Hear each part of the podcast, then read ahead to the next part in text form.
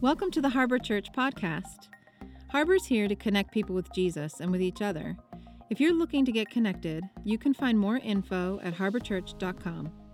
Now, here's this week's message from Pastor Josh. Well, hello, Harbor Church. How's everybody doing? It is going to be a different kind of weekend. I know. Um, I, I know we've had a lot of fun in this series tonight. Uh, this weekend, this uh, entire, uh, this, this whole thing going into this weekend's message has been a fun build up, but it is such a heavy movie. And then we're also met with some of the heaviness that's going on in our world that, uh, man, I just enjoyed having worship with you and just thinking for a second. I was standing in the back, uh, speaking with one of our ushers, John, and I said, man, can you believe that we just get to do this? we get to do this. It's, it's powerful, and man, I'm so thankful that you're here. I'm so thankful that we have the freedom that we can gather like this. So thank you. Thanks for coming out. Thanks for watching. If you're tuning in online, maybe you're watching this on Facebook or YouTube or listening to this on the podcast. My name is Josh. I'm the uh, lead pastor here at Harbor, and I'm, I'm just, man, I'm just excited. I'm thrilled that we get to do this together. We get to hang out and, uh, do a movie series. I've never got to do, I've never been able to do a movie series as a pastor, and so this is our first time at Harbor really doing one like this. And uh, I've really enjoyed it. And we've had some fun ones. We did Aladdin, and we did The Greatest Showman, and Ford versus Ferrari. We did Black Panther last week. And this week, this week we're doing a very, very true story. So half the movies that we've done have been fictional, and half of them have been true stories. And as far as true stories go, this weekend, the true story is man, it is a powerful, powerful story.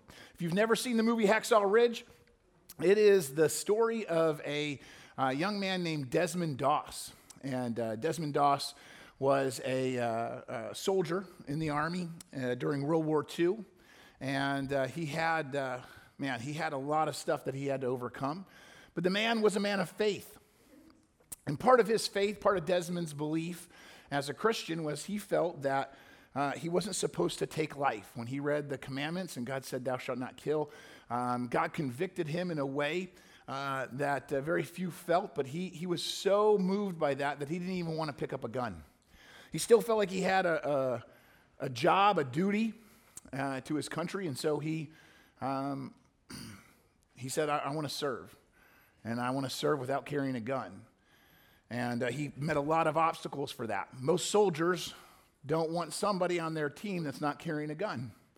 A lot of his fellow soldiers didn't even want him serving with them. They called him a coward, they called him a misfit. One of his own men uh, actually famously once said, When we get to Okinawa, I'll make sure you don't come home. I faced a lot. They just, did, they just thought he was a coward. They thought his refusal to carry a gun meant that they were going to be in danger. Little did they know that he was so committed to saving lives. Desmond Doss, the true story of Desmond Doss is he is the first conscientious objector to ever win the Medal of Honor, the first person to ever win the Medal of Honor that didn't carry a gun. Abraham Lincoln instituted the Medal of Honor back in 1861, and on the 100 year anniversary of the Medal of Honor in 1961, all of the Medal of Honor recipients picked Desmond Doss to represent them to go in and talk to John F. Kennedy about it. And that's just how famous Desmond became because uh, during one battle in his life, uh, on Okinawa. He was in several battles, but one of the bloodiest battles of the Pacific, the bloodiest battle of the Pacific, um, he served. And one of the things that, uh, one of the object- objectives that uh, they had to take was this special plateau overlooking some really steep cliffs that became nicknamed Hacksaw Ridge. It was so bloody and so gruesome, and the Japanese held on to it fiercely. And Desmond and his unit, they went up and they fought, and several times they were repelled. As a matter of fact, seven different times they conquered and then got repelled back. And during one of those, everybody retreated and left except for Desmond. He was the only one that stayed behind. And he stayed because he knew that there were men dying. And without a gun, he faced the entire enemy by himself to go grab wounded. And they know that at least 75 men were rescued by Desmond Doss. Very powerful story. Very, very cool story. I believe it's that kind of, man, it's that kind of desire to serve, love for your fellow man, and especially in Desmond's case, a commitment to his faith that gave him not only that mission and that purpose, but allowed for such an amazing story and such a motivating story to take place. It's, it was such a rough environment, it's hard for anybody to believe that the story is true. Mel Gibson, I think we have a quote. Do you have that quote for me? Mel, Mel Gibson uh, works. Maybe not. It doesn't surprise me. it doesn't work. It's fine. Mel Gibson said, he's the director of this movie. He said he made uh, this battlefield, and we'll see a few scenes from it uh, this weekend. Uh, he made this battlefield look as gruesome as he could to go with the reports that were filed by both sides. The Japanese soldiers and the American soldiers both told how ugly and gruesome it was. He, he says it also highlights, talking about the battlefield, it also highlights what it means for a man with conviction, talking about why he made this movie, to go into a situation that is hell on earth, that reduces most men to the level of animals. In the midst of that maelstrom, this man, talking about Desmond Doss, is able to hone his, his spirituality into something higher, above war, above religion, and above everything. He goes in and he performs acts of love in the midst of hell which is the beauty of this story, and it's the pinnacle, pinnacle of heroism. It was a really cool statement by Mel Gibson about Desmond Doss, about what it was he did, and about what it was he faced. And so I want us to get into that. But um, I feel, I just feel heavy on my heart that as we talk about a movie about someone's heroism and the sacrifice they're making, um, that we also don't just take a second and um, just recognize some of the heaviness that's going on um, I know some of you heard about some of the uh, bombs that were uh, set off in Afghanistan, some of the soldiers that we lost already today, um, and more that they think will be coming, as well as the fact that we have brothers and sisters in Christ in Afghanistan right now, unable to freely meet just like we are right now, and yet they're willing to do it in the face of the Taliban, knowing that it'll probably cost them their life let's pray right now before we move on at the message, because I believe God has something for us. But if the church of Christ, if the, the brothers and sisters who claim Jesus as their Savior can't rally around the world and pray for those that are in need, then who will? So why don't we take a second and let's just pray. Let's ask God to show us something uh, let's ask him to show us something today that he'd have for us, but let's also ask him to be with those that are hurting, those that are being persecuted, those that are standing in the gap on our behalf, defending freedom. Let's just ask God to bless in all of those areas. Would you pray with me? Dear Father, Lord God, we come to you and we thank you for what it is you've given us. You've given us freedom and you've given us love. God, you've given us grace. You've given us your mercy. Lord, you use humans all over the world to display that mercy, that love, that grace. You've given us the opportunity to tell people about you, to share what it is you've done in our lives. And so we thank you for that. And God, we recognize in this moment right now that we have it so easy compared to many others. God, there are some right now that it has cost them their life. They're living in danger right now just trying to tell people about Jesus, just because of their belief in you. So, God, we ask that you would protect them, that you would help them, Lord, that you would give them courage. God, that you would uh, just put your mercy, your hand on them. And Lord, would you be with our soldiers, the men and women that are defending, the men and women that are standing up against what is wrong. God, we ask that you would bless them, care for them, be with the families of those who lost loved ones. God, be with those that are hurting. Lord, I know that uh, the world is a chaotic and broken place and that sin was not your plan, but the consequences is what we see today. So, God, I ask that you would help, that you would intervene, and Lord, that you would be with those uh, that need it so desperately. And would you use the people under the sound of my voice to be a light in a dark world, to be a truth, to be uh, just a little beacon of hope for those that we come into contact with. Lord, help us. We ask this and we pray this in your precious and holy name. Amen. As I said, the movie is quite powerful, and normally I would save the coolest scene, the most potent, powerful scene, the most uh, influential scene for the very end. But I want you to understand what it is that Desmond Doss did. If we're going to understand how he did it, I want you to see what it is he did. So we've kind of meshed a few of the scenes, the best scenes from the movie, to just kind of explain a little bit about his heart Watch this. Watch what, it, what a Medal of Honor recipient did. Watch what a real man did in a real war. Hollywood doesn't even touch it, but I hope you'll lean in and, and just get a little bit out of this, and then we'll come and we'll talk about it.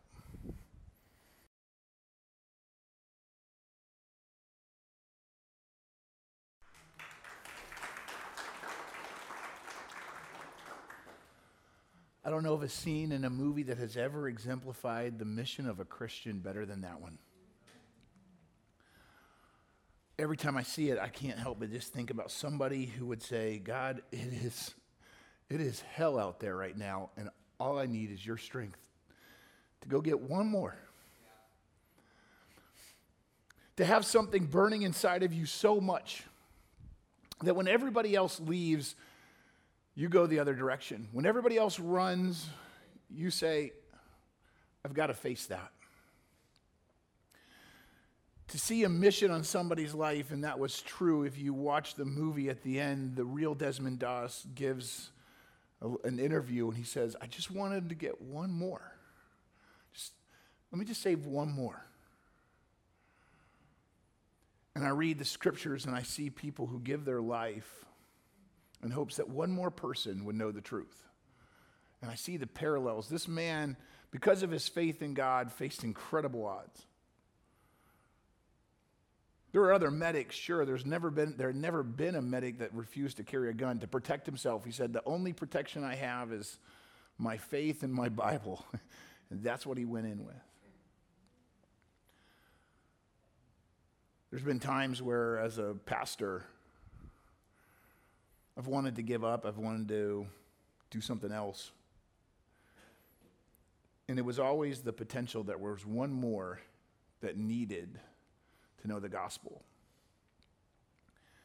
And when you figure out who that one more is for you, there might be one more that you've been praying for, there might be one more person that, that God wants to use you to impact their life. You might be the one more that somebody else has been praying for here right now in this moment. God hasn't come back, that means there's at least one more person he wants to see come to know him. And if that's you, if you don't have a relationship with Jesus Christ right now, that's the most important decision you can ever make to put your faith there. And if you've already done that, and I would imagine I'm preaching to a, a lot of people who, have al- who would say they've already put their faith in Christ, then you have the same mission that Desmond Doss did. You have the exact same mission to go get one more. If you're still breathing, you're still this side of the dirt, then God's got one more person for you to go influence, one more person for you to go reach. And if you reach that person and you don't die, then you've got one more. And you've got one more. And if the people listening to me right now would have the kind of heart that would say, God, use me to get one more. God, would you use me today for one more? Well, Pastor, you don't know how hard it is to be a believer in my family, to be somebody of faith at my workplace, to, to step out and to share the gospel with somebody. Uh, you don't have any clue what it's like. You're right. I don't know what you're going through, but I know that God says that He'll give you the power and the strength to serve Him in that capacity. And then you can sit there in the middle of the pain, in the middle of the fear, in the middle of the struggle, and say, God, give me one more. Now, how do we get there? I started with the end of the movie. Like I said, it feels anticlimactic, but I think often you hear me preach and I'm trying to get you to the place where you could see that really cool thing happen. But God has already allowed some cool things to happen. And so I kind of wanted us to reverse it this way. There's a lot of people that you read in the Bible and cool things happen through them.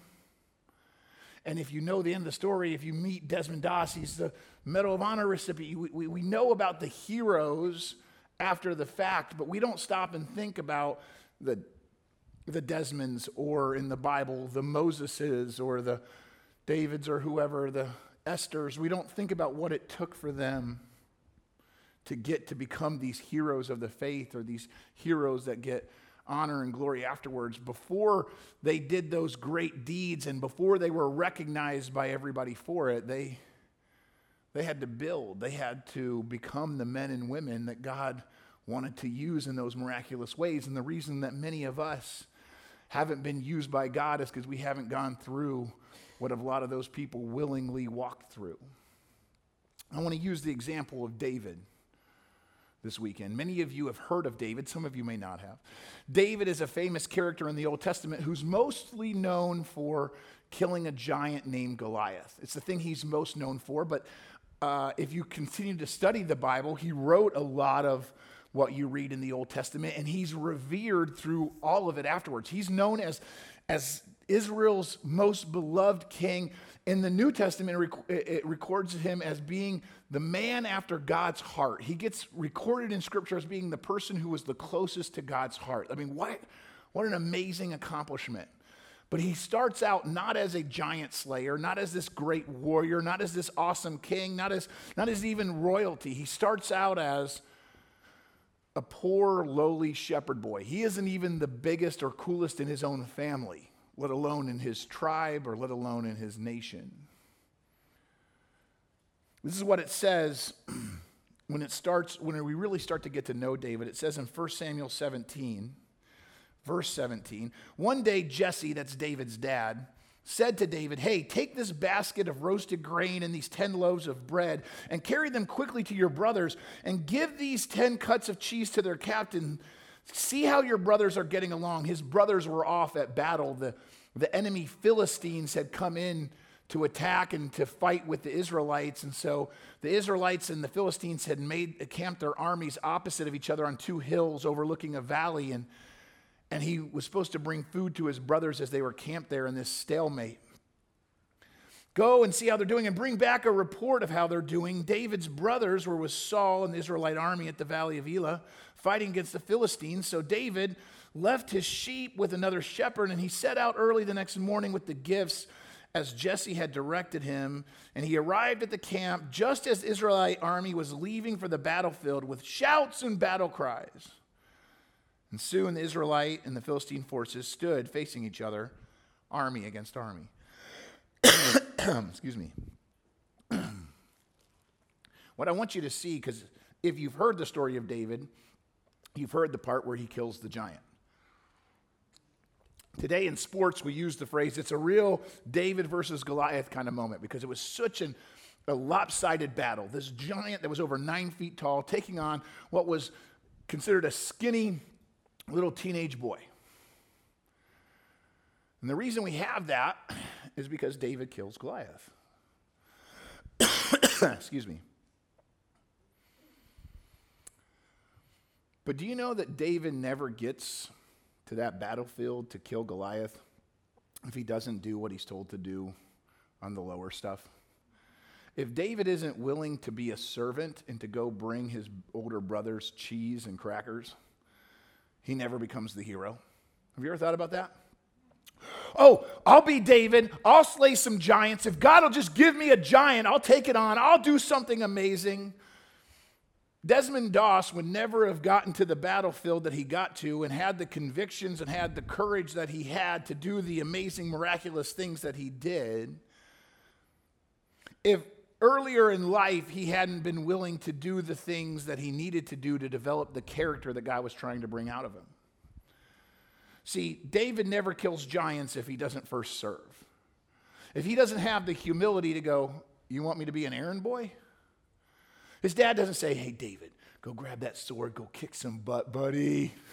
I believe in you. I know you're skinny and nobody likes you and your brothers pick on you, but why don't you go show them? Go kill that giant. His dad's like, hey, don't screw this up. Here's some food, get to your brothers, and be nice to their captain so that he'll be nice to them. It's all he's given us an errand, but he willingly does it.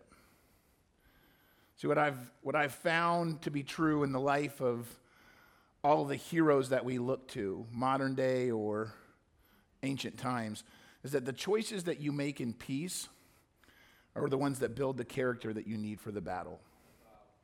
A lot of you think that if you just come to church, uh, you know, eventually God's going to give you this big victory over this big giant in your life, and your giant might be different from everybody else's giant. Your giant might be a struggle you're having, or a goal that you're setting, or a battle that you're waging in, in some area, but you're like, well, God, just give it to me. Just give me that, give me that. I came to church. it's not just about showing up to that battlefield, it's about all the work that took going into it. It's about all the things that it took to get there.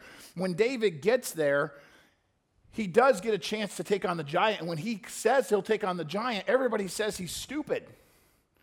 That he doesn't have the skill set to kill a giant. He's just a shepherd. This is what he says in 1 Samuel 17, verse 34, when he talks to the king about why he should be allowed to go out. He says, David persisted, I've been taking care of my father's sheep and goats, he said. When a lion or a bear comes to steal a lamb from the flock, I go after it with a club and I rescue the lamb from its mouth.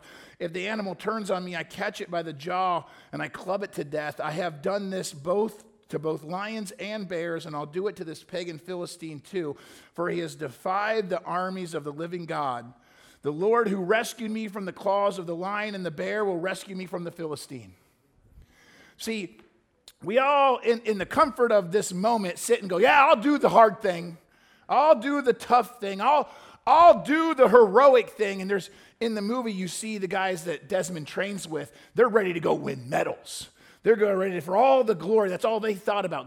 He just thought about serving, and all they thought about was glory. And when, when the bullets started flying and the explosion started happening, a lot of them just hid. Because it's easy in the comfort of peace, it's easy when there's nothing happening bad to you to say how great you're going to do. But then all of a sudden, when the battle starts, you don't have all that character to, to back up all the talk. You say how much you love God, but the second He gives you a chance to prove it, you cower. You talk about a love for your fellow man, but the first time it gets hard to forgive or hard to show grace, you just peace out on them. Well, they didn't do it for you, so why would you do it for them? You see, if you're not willing to build character right now when it's easy, it doesn't take much to show that you are not really all that you say you are. If you're not building character right now when it's peaceful, when the battle comes, when the spiritual war rages, you're going to crumble under the pressure. It doesn't take much to scare you away from God. We've got brothers and sisters in Afghanistan being having their doors kicked in and being taken out and executed in the streets. And yet they're willingly meeting and singing about Jesus.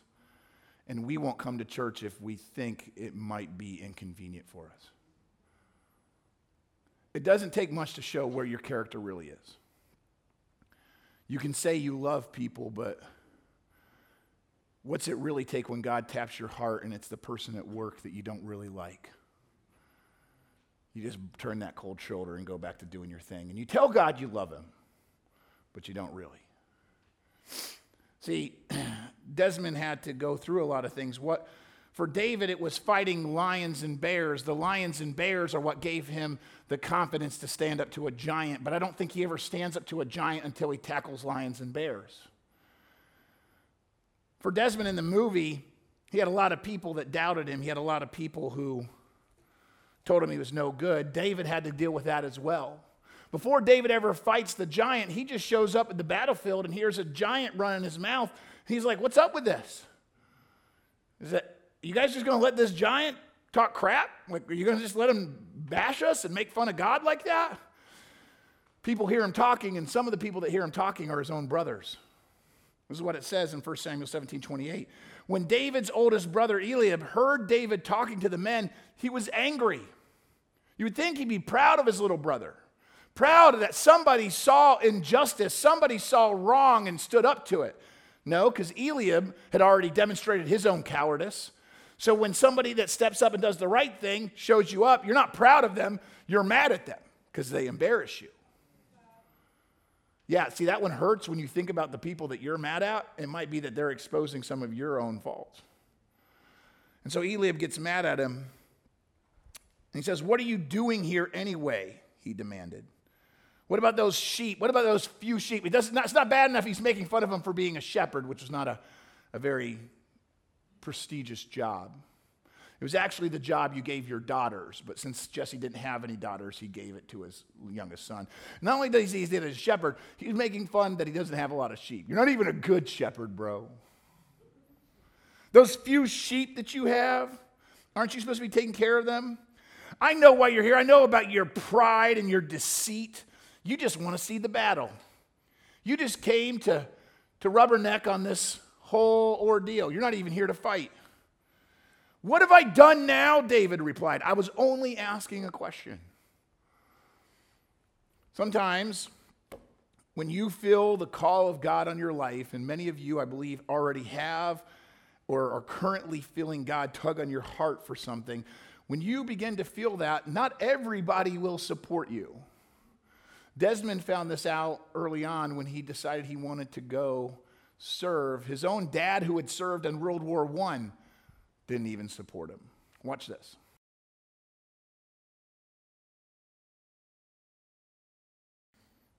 You see, a lot of times we think that the only wrestling we're going to have to do is with God. And a lot of times God puts something on your heart to go do. God will put something on you that He says, Hey, I've got a plan for you. Jeremiah 29 11, we don't have the verse up, but it says that God's, God claims, He goes, I know what plans I've got for you. I know the plans that I have for you. I've got a roadmap for your life. I've got some good stuff for you, but you just have to trust me. And the problem is, we don't trust God, we trust ourselves. And if we can get to the place where we say, okay, God, I'm going to trust you. Desmond, Desmond has to, has to get to the place where he's like, I don't want to carry a gun, but I, I still want to go into battle. And that's crazy. But God, I feel like you put that conviction on my life and on my heart. So I'm going to do it. And when he does it, even his own family members disagree with him. David had his brothers make fun of him. Joseph had his dad and brothers mock him. Nehemiah tries to build a wall and has opposition. He's just they're just trying to do something good and people got to tear him down. What I want you to remember is I don't want you to expect that what man thinks of you will line up with what God wants for you. See, if you go into it with that expectation, God's got this for my life, so people are going to see this and validate. Some people won't. God might have put something on you, might have given you a talent or given you a burden or, or, or, just tweaked your heart in a way, and you say, There's a need there, or there's an injustice there, or there's a problem there, or there's, there's a need over there that I can fill. I, I want to do something. And you begin to share it because you get excited about it. And all you want is somebody to get excited with you. And what they do is tell you, No. What his dad said there, he goes, Yeah, dad, I know it's going to be hard. It won't be hard, it's impossible. See, what's impossible with man is totally possible with God. The Bible says nothing is impossible for God. But when we ask our friends or when some of our family even speaks into our life, they can't see that. That's why Hebrews 10:32 says, "Let us hold tightly without wavering to the hope that we affirm, for God can be trusted to keep his promise." We got to hold firmly. So when God puts something on your heart, just because mankind, just because the people around you don't validate it or don't support it or don't encourage you, doesn't mean you give up on it. You hold firm to that because if God puts a calling on you, He's faithful and just to see that calling through you. And if you know, let's just let's flip the script. Maybe it's not some big job God's got for you. Maybe God is working in your heart and he says, "I want you to step out of that depression. I want you to step away from your anger. I want you to give up that addiction. I want you to walk away from that hatred. I want you to begin to let go of all these things that have been pulling you away and pulling you down and causing you to be less of the man or the woman that I've created you to be." If God puts that on you and you know that he's got better for you and you know you're supposed to walk away from that and step towards Him, you, you may not get the support. People may tell you that you can never achieve that, but God, if God says you can do it, then He says, I'll help you get there. And you have to find the faith in Him, not in your fellow man. Now, that doesn't mean that they won't think you're crazy. A lot of people, when Desmond said, I, I will willingly go into battle, they said, well, You've got to be nuts. The army thought he was so nuts that they tried to get him booted out of the army on the charges of being psychologically unfit. Watch this interview.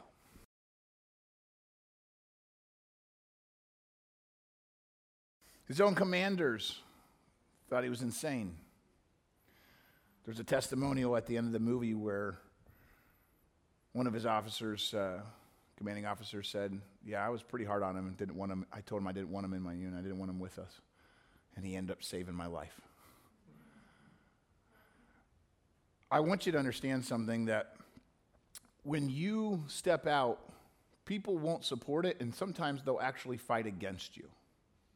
Not only will they not pat you on the back and encourage you, they may actively try to keep you from doing what it is that God's called you to do.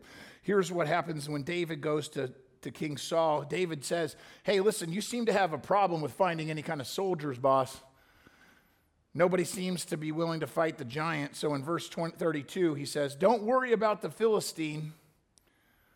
I'll go fight him. You would think this is like, thank you, somebody finally will go fight the giant. I'll go fight him. The reply he gets from his king is, Don't be ridiculous. You're crazy, kid. Saul replied, There's no way you can fight this Philistine and possibly win. Thanks for the pep talk, boss. I don't see anybody else stepping up to do the hard thing. You, I, you don't have to thank me, but how about you not kick me, okay? Okay, there's no way you could possibly win. Let me expound for you why I think that you're horrible. It's not like, oh, I don't, I'm not going to put any money on you. you're not a good bet. Thanks, thanks. Uh, you're only a boy. Thanks for making me feel lower. And he's a man of war since his youth.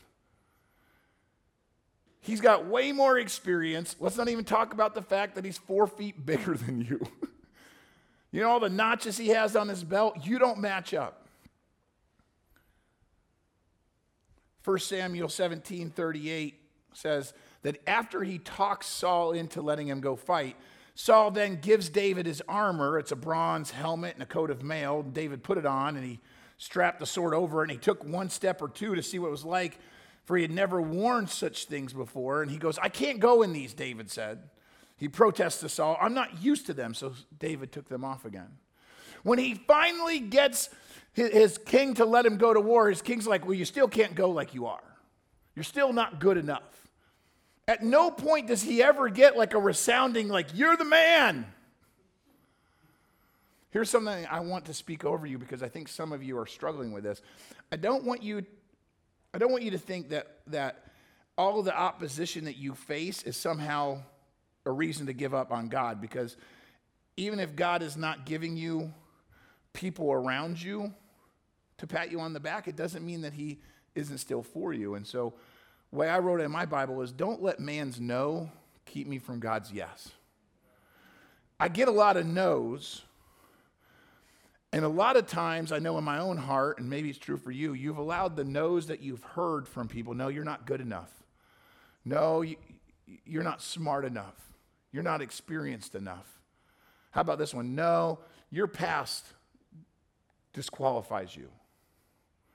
You, your lack of experience or my lack of seeing anything worth, worthy of you lets me know that you're not going to make it. You get all these no's from people, and somehow you believe that that means that God is telling you no.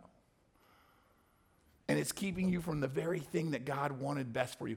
Desmond never becomes this amazing war hero if he listens to all the people that tell him he can't do anything. And if you don't think that you have Satan in your ear every day whispering how you can't be the man or woman that God wants you to be, you're smoking crack. He hates you. He wants nothing good for you. You're in a spiritual warfare, and he is sitting there telling you you don't measure up, that you can't make it, that you can't do it. So when you get out of bed in the morning and you're thinking, do I give today to God? Do I trust God? Or do I do it in my own power? You've got him sitting there going, You can't trust God. You're not good enough. You'll never make it. It's, never, it's not going to work. You better just go do what everybody else does. And you have to figure out the things, the people that are telling me no, does that actually mean that God doesn't want me to do it, or do I still need to believe God's yes? See, James 1:12 says, God blesses those who patiently endure testing and temptation, because afterward they will receive the crown of life that God has promised to those who love him. Now, how do you get there? People telling you no, people telling you you're crazy. Not only did they try to kick him out of the army, Try to say he was crazy, Section 8 him. That didn't work. So they, they ordered him to pick up a gun. And he said, No, I'm not going to follow that order. I'll go into battle, but I'm not going to bear arms. And true story, the U.S. Army court martialed Desmond Doss. They were so convinced that a person who wouldn't carry a gun would be of no value to them. I mean, you saw the end, right? He saved 75 guys. They give him the highest honor that they can bestow upon a soldier. But beforehand, they said, we, we will do everything we can to make sure you're not a part of our team. I just want you to understand God's got something for your life, and the people around you may be the very the people that are pushing you down and hurting you and calling you names and standing in your way might be the very people God's called you to be a blessing to. You have to know what your job and purpose is if you're ever going to make it through the court martials, if you're going to stand up to all of that. Samuel 17 23 says, As David was talking with the soldiers, Goliath, the bad guy, the Philistine champion from Gath, came out from the Philistine ranks. And David heard about this, heard him shout this, his usual taunts to the army of Israel. You have to go read earlier in the chapter where he just literally mocks God and spits on their beliefs, mocks their God and praises his own God for minute after minute after minute. He just goes on and on. He hears them do this again, and as soon as the Israelite army saw the giant, they began to run away in fright. Have you seen this giant? The guys asked David. He comes out each day to defy Israel. The king has offered a huge reward to anyone who kills him. He'll give that man one of his daughters for a wife, and the man's entire family will be exempted from paying taxes. All right. David asked the soldier standing nearby, What will the man get for killing this Philistine and ending his defiance of Israel? You say, What? You get to marry a princess? And you don't have to pay taxes? Now, you know that later on, when he marries that princess, he's like, Baby, I did it just for you. he doesn't even mention that he didn't have to pay taxes anymore. Anyways, he says, That's what they'll get? And then he goes, Who is this pagan Philistine, anyways? Why is he allowed to defy the armies of the living God? See, here's the thing David was going to fight him no matter what. David's like, Wait, I'm going to get a bonus for doing the right thing? what? See, David knew that what the giant was doing was wrong. David knew that God wasn't happy with that. And before he ever even knew about the reward, David was like, Who is this guy, anyways?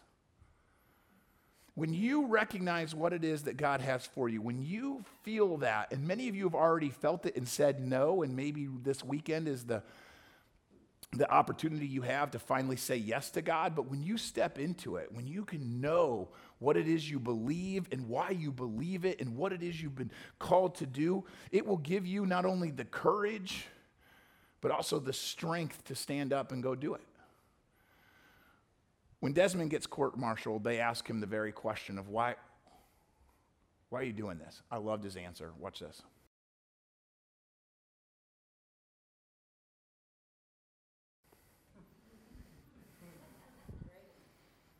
It's powerful, isn't it? I watched that scene about 30 times. I was like, oh, it's so good. It speaks, it's like it speaks to today. Everybody's so intent I'm burning everything down. Why isn't there somebody willing to stand in and go, no, you know what? I want to build somebody up. It is not hard for me to right now go find 50 people I disagree with. And the world tells me that if I don't see eye to eye on every single, every single issue with somebody, I should hate them. And so if you look around, most people are just filled with hate towards everybody else. Because if you ask five questions, I guarantee you somebody will disagree with you on at least one of them.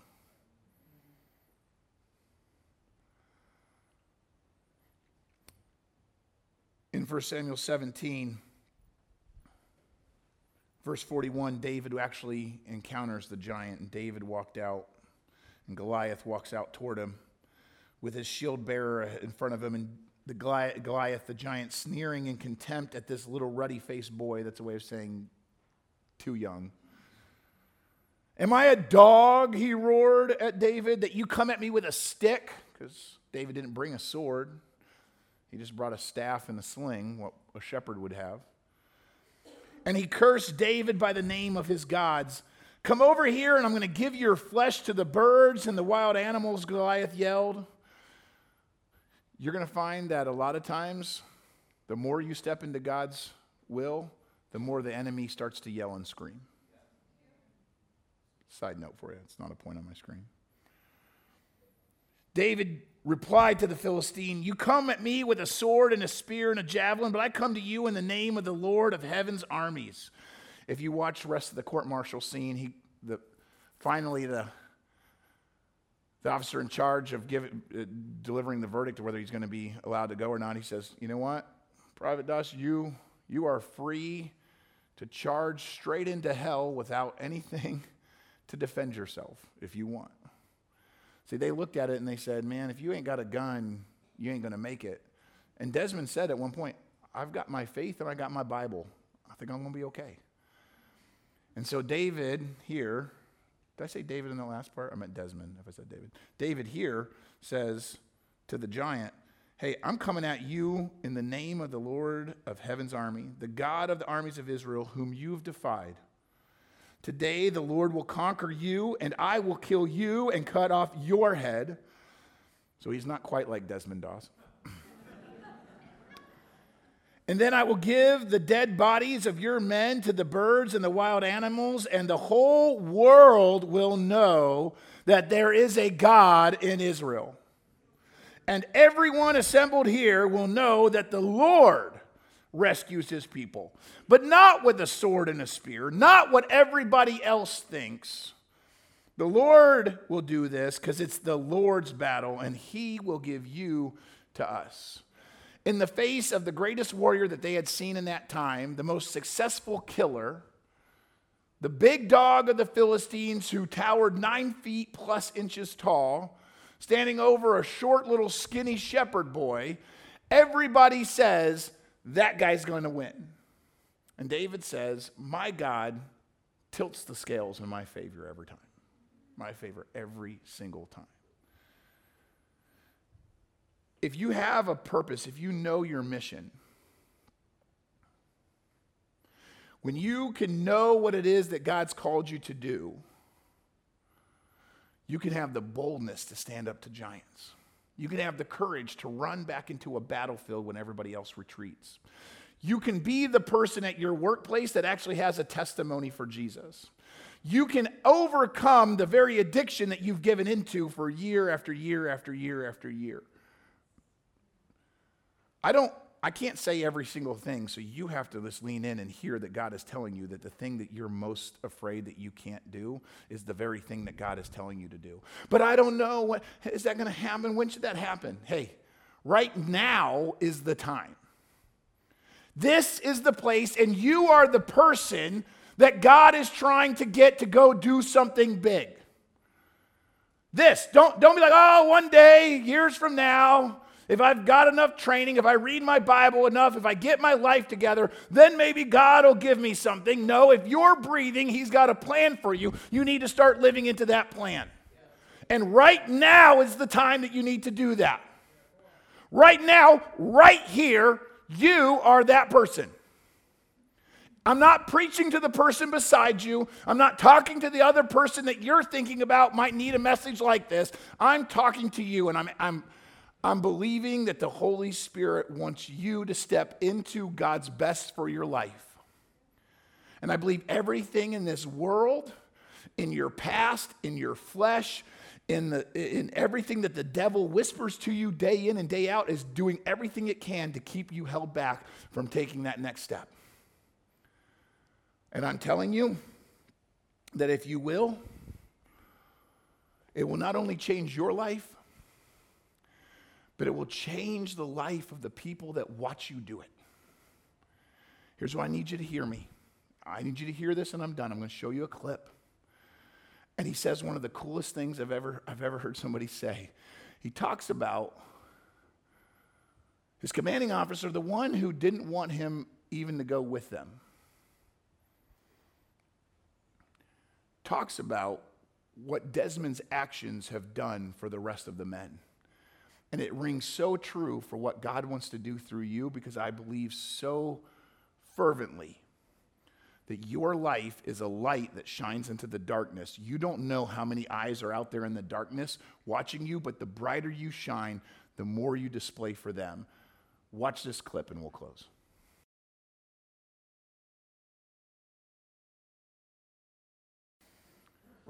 Hey, they don't they don't believe like you believe, Doss, but they believe so much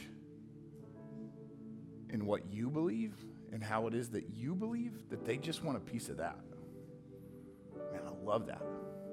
Hey, they, they're not like you, but they believe in the fact that you believe. They see your belief and they know that that's real. And they want a piece of that. They don't have it for themselves yet, but they can look at you and see a person of conviction. They can look at you and see there's something different and they want a piece of that. So much so that the people that made fun of it earlier won't go back into battle without it later.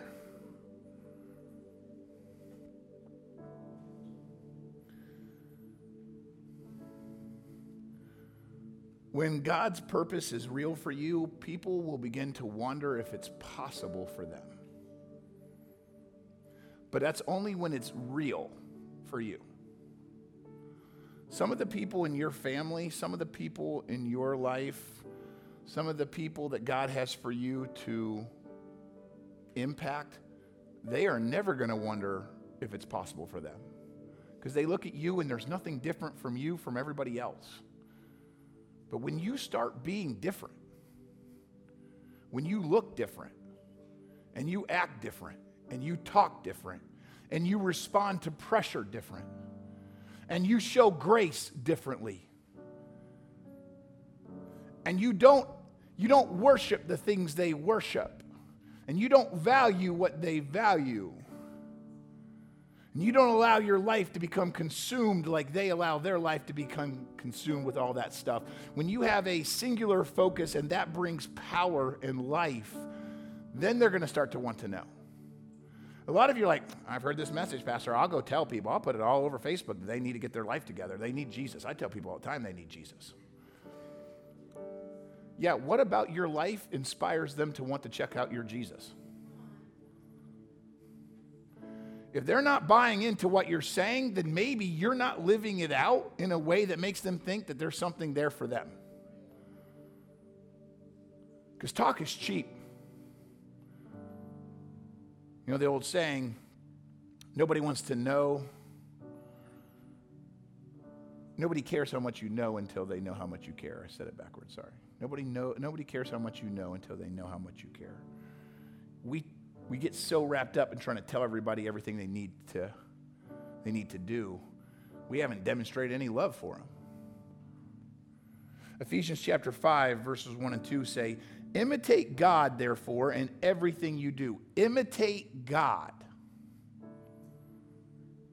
Model your life after God. Talk like Jesus talked. Love people the way Jesus loved them. Imitate God in everything you do because you're his children. Live a life filled with love, following the example of Christ. He loved us so much that he offered himself as a sacrifice for us, a pleasing aroma, a smell and incense, it's speaking to this idea that everything about him just kind of filled the room. Everything about Jesus, how he was, just drew people in. That's who you're supposed to imitate. John Wesley once famously said, or at least it's attributed to him, if you catch on fire, people will come to watch you burn. There's something that captivates people when they see somebody have something real in their life. I'm not saying that for some of you, God hasn't been real, but He hasn't been shining through you. So maybe your kids, or maybe your parents, or maybe it's your spouse, or your siblings, or your coworker, your boss, your next door neighbor. Maybe they're just waiting to see something shine through you so they can come ask you what it is that you've got in you. I love the story of Desmond Doss because it reminds us that all of us, when we put our faith in the right place, can accomplish amazing, incredible things. I can only imagine what it is that God has for you. I can only dream of what God could do through a few people in this room that get totally devoted to Him, get excited about saying yes. Where everybody else says no, they said, Yeah, I'll do it. Can I pray that over you? Can I ask God to do that in your life right now? If you would, would you take a stand? Just step up, stand up.